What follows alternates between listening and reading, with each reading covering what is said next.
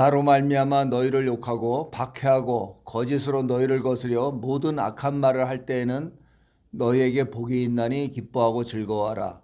하늘에서 너희의 상이 큼이라. 너희 전에 있던 선지자들도 이같이 박해하였느니라.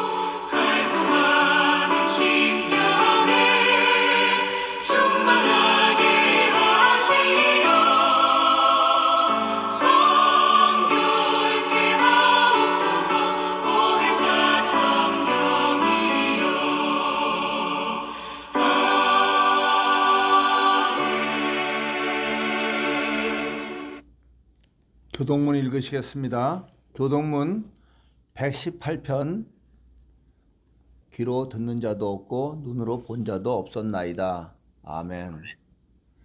찬송가 543장입니다. 어려운 일 당할 때 오늘 다니엘서와 아, 일맥상통해서 택했습니다.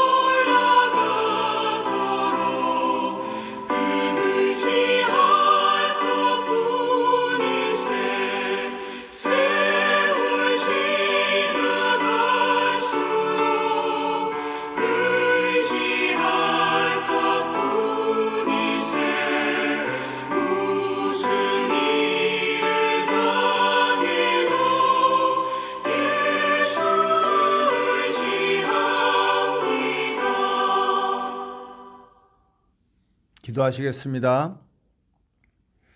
하나님 아버지, 오늘은 다니엘서 6장을 통하여 이 시대 많은 신하들과 왕으로 사는 자들 앞에 선 우리가 다니엘의 길을 갈 수 있는지 주님, 우리 스스로를 비춰보고 우리 스스로의 삶을 다시 한번 점검하는 귀한 시간이 되게 하여 주시옵소서. 주님 이름으로 기도하였습니다. 아멘. 성경 봉독하시겠습니다. 다니엘서 6장 3절부터 9절까지입니다. 사자굴 사건인데 어, 이것에 어, 시간이 되면은 두 편이나 세 편으로 나눠서 하고자 합니다. 일단 오늘은 전반부를 하겠습니다. 읽으시겠습니다. 양 선생.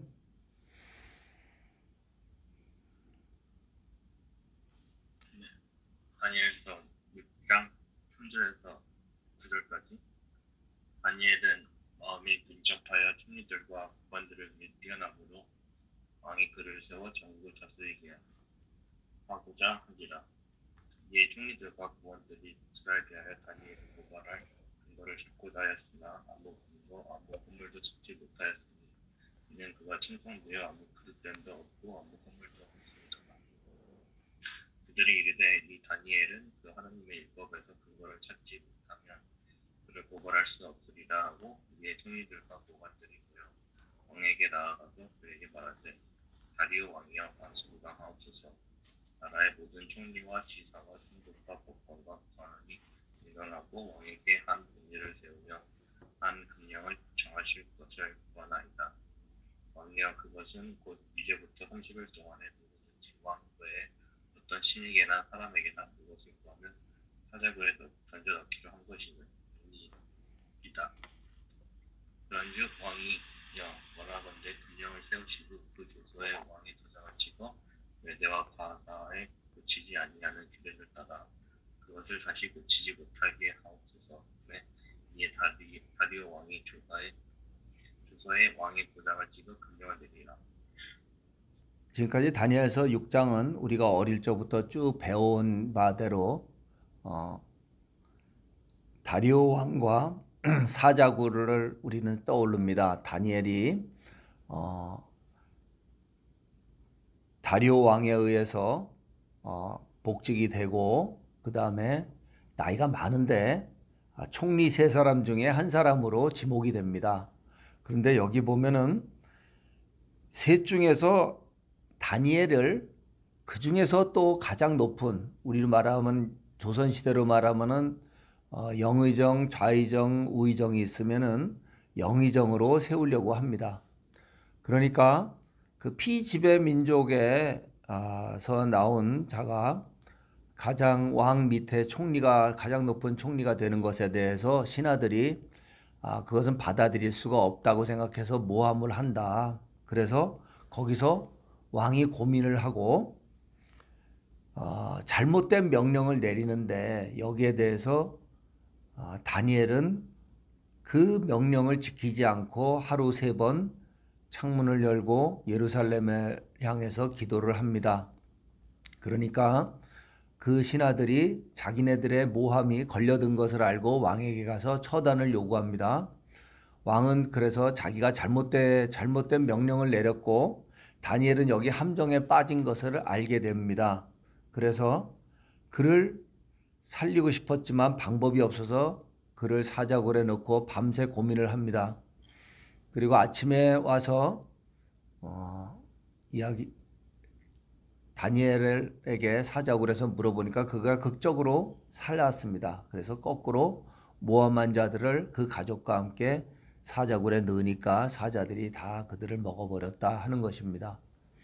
그래서 여기에 대해서 우리가 배우는 어, 내용은 이것이었습니다. 어, 다니엘처럼 우리는 철저하게 정직해야 되고 자기 관리를 해서 어, 세상의 임금들이나 세상의 사장들이나 또는 조직의 장들한테 자기가 잘못되지 않도록 성실하게 하고 그 다음에 하나님 앞에서 하루에 세 번 기도한 다니엘처럼 자기 자신을 잘 돌보고 하나님께 지, 말씀대로 지키면 비록 어려움이 당할 때도 기적적으로 살아날 것이요 우리도 다니엘처럼 될 것을 믿고 신앙을 지키면 성공적인 인생이 된다. 이런 것들이 우리가 아, 배운 내용들입니다. 그러면은 오늘 그런 그런 프레임에서 설교를 한다면은 이제 다 아, 그냥 무난한 설교고 또 그것이 또 아, 전체 내용 중에 아, 상당 부분을 차지합니다. 그런데 아, 이 나이가 되어서 이제 지금까지 우리가 살면서 아, 살아보니까 반드시 우리가 책으로 배우고 교회에서 기도함으로써 배우는 것이 아니라 하나님께서 준 오늘 2000년대 중반에 아, 대단히 복잡하고 어려운 세상을 살면서 보는 이 다니엘서 6장은 또 다른 어, 의미로 다가옵니다.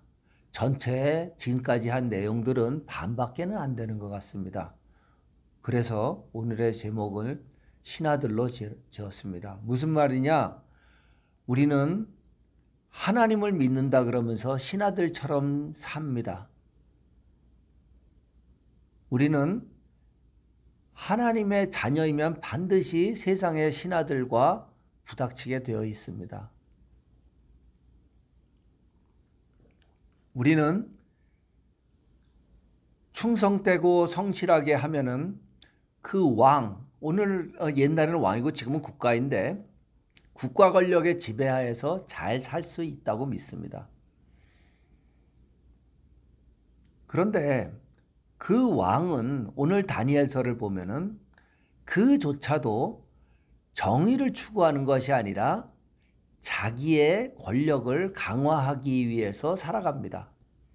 다시 말하면 다니엘이 아무리 충성되고 바르고 정직하고 지혜가 많아서 그 나라를 다 먹여 살릴 수 있어도 그를 뺀 모든 총리와 지사와 총독과 법관과 관원이 의논해서 똘똘 뭉쳐서 왕에게 한 법률을 세우자고 주장을 하면 그는 그와 그들과 손을 잡지 다니엘 하나님의 사람 다니엘과 손을 잡을 수 없다는 것입니다.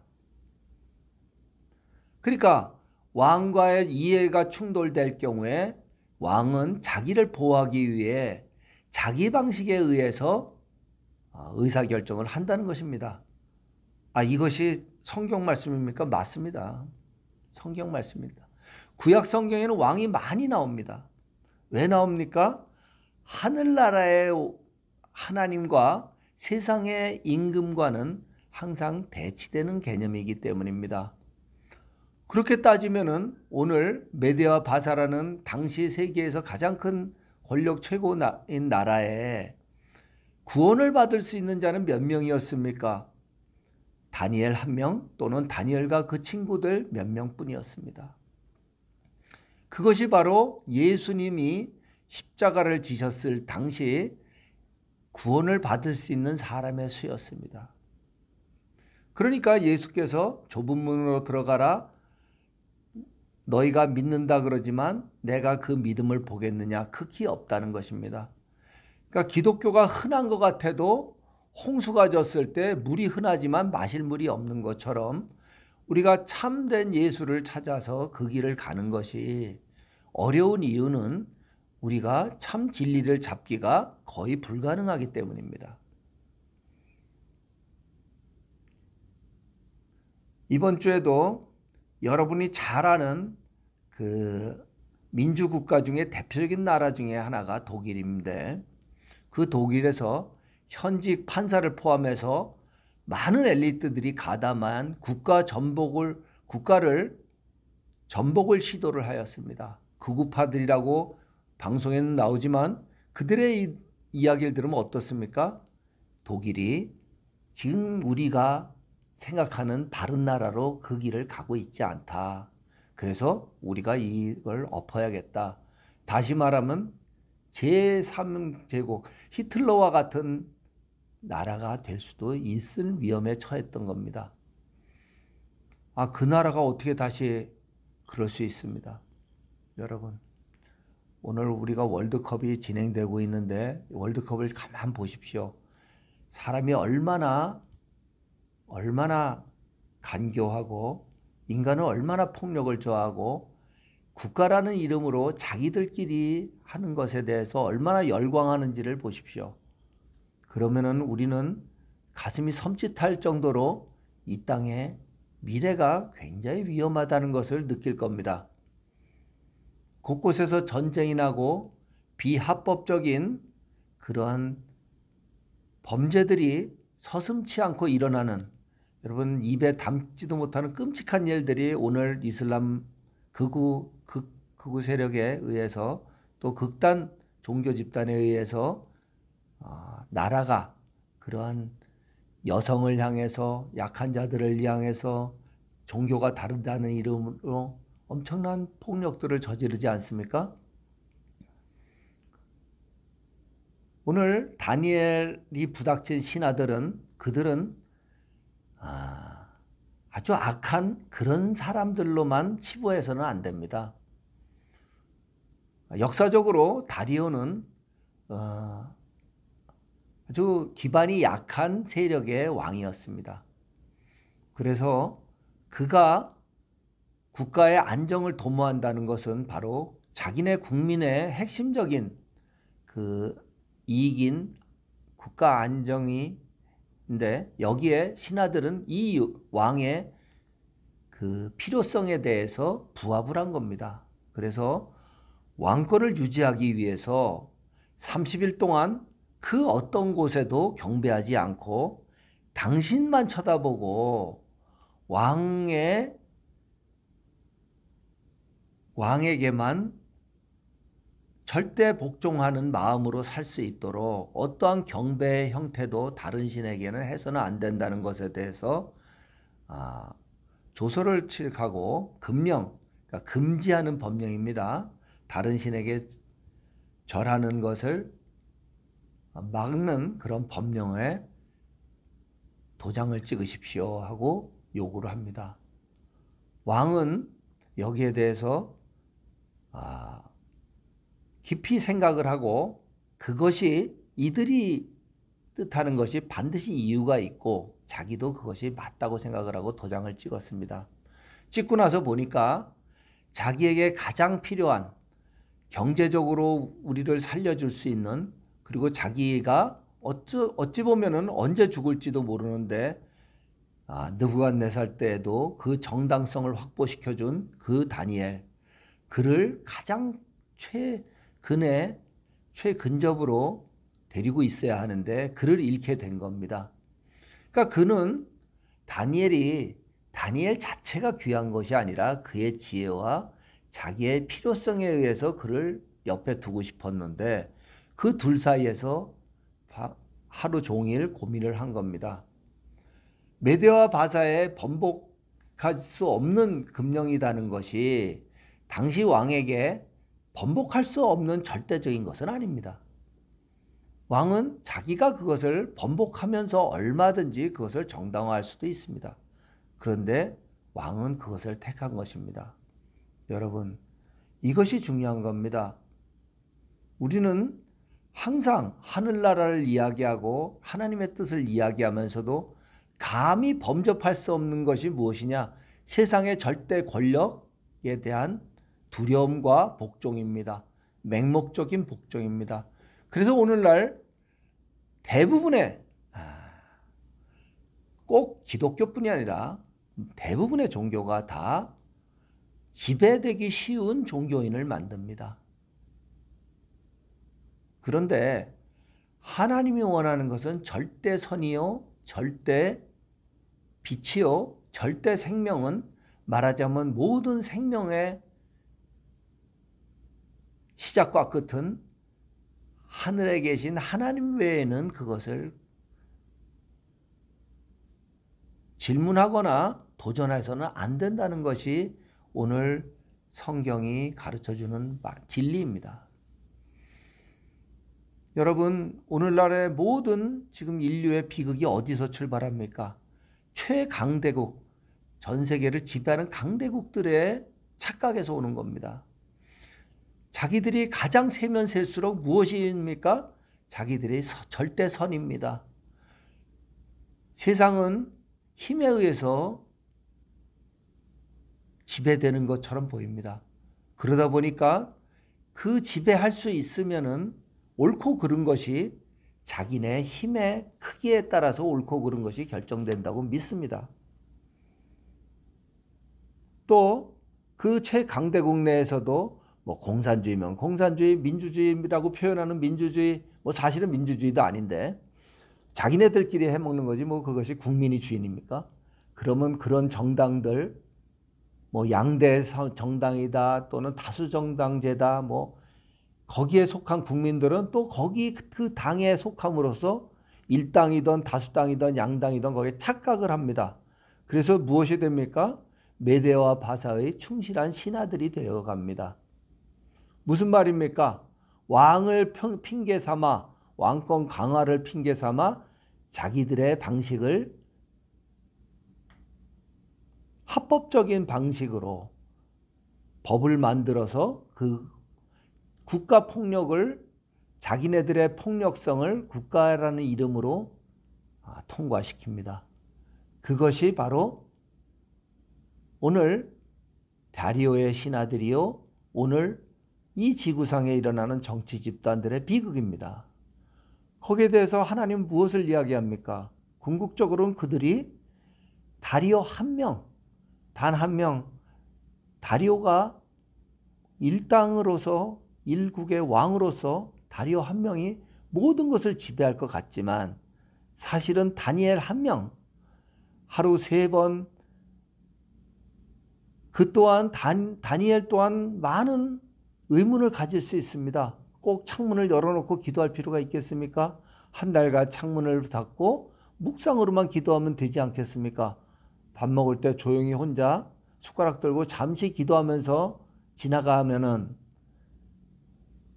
당시 히브리 민족에게 유일한 희망은 그였는데 그 때문에 그가 총리이기 때문에 그들이 어, 집단 학살을 당한다든지 린치를 당한다든지 그런 일이 없는데 그 자기 민족을 위해서도 자기가 사자구를 택해서는 안 되지 않습니까? 또 왕에게 이런 법은 없다고 따질 수도 있는 거 아니겠습니까? 신하들과 손을 잡을 수도 있는 거 아니겠습니까? 얼마든지 잡을 수가 있습니다. 신하들에게 눈짓 한 번만 주면은 그들은 아, 그가 이제 우리 편이구나.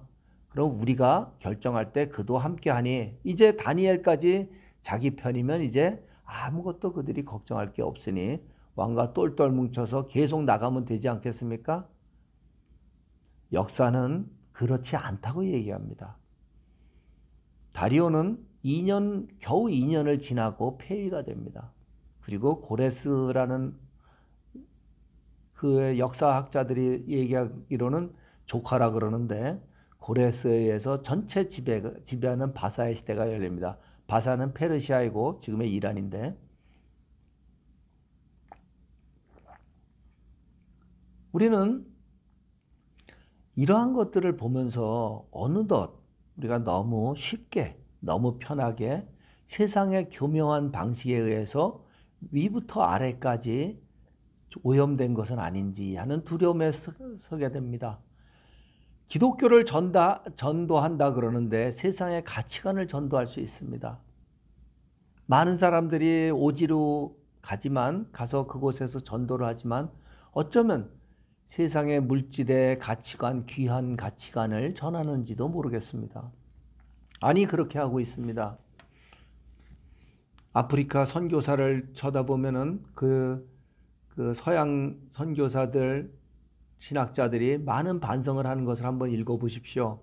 그 오해와 그 오류를 오늘 한국이 또한 하는 것은 아닌지 스스로 반성해 보아야 하는 이유가 이것입니다.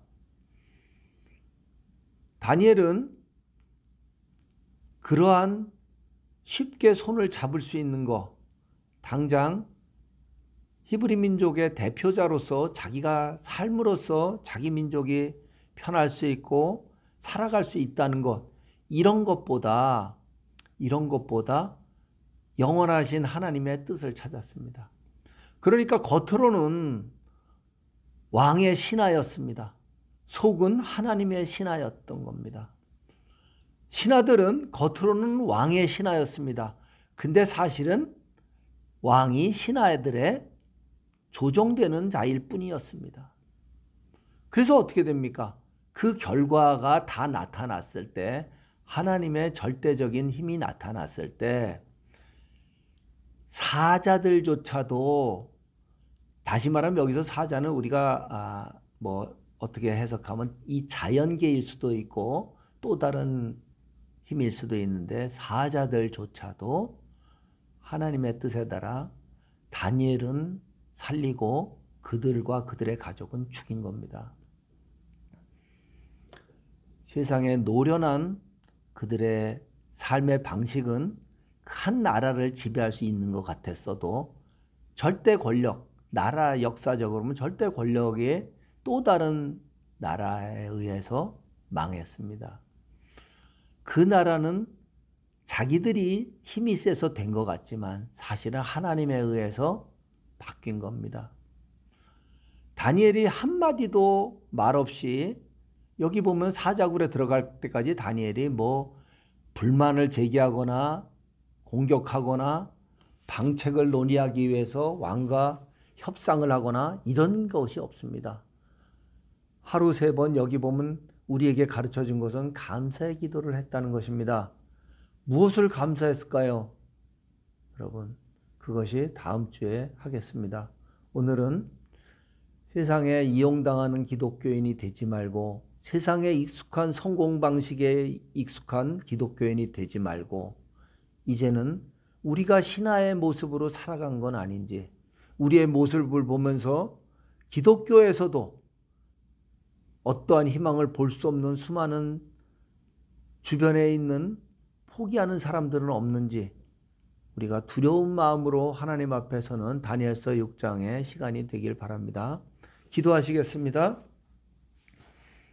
주님, 날이 갈수록 시간이 갈수록 교묘해지는 사탄 앞에서 우리가 과연 다니엘의 길을 갈 수 있는지 물어보는 시간이었습니다.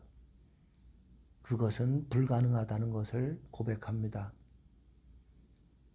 예수께서 오셔서 저희를 사죄하여 주시고 저희의 지금까지 살아온 모든 교묘한 인생 길을 불쌍히 여기셔서 저에게 손을 내미실고 하나님 앞에서 당당히 우리는 주님의 자녀임을 선포하셨을 때 우리가 비로소 구원이 가능하다는 것을 또 느낄 수 있는 다니엘서 6장이 되게 하여 주시옵소서. 우리 주 예수 그리스도 이름으로 기도드렸습니다.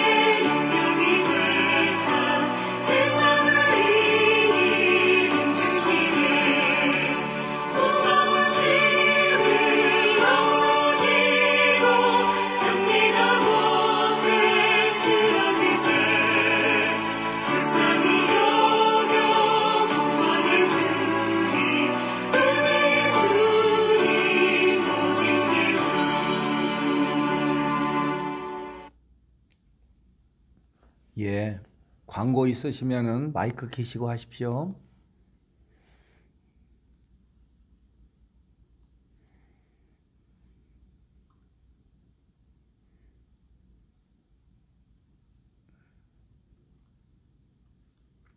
없으시면 기도하시겠습니다.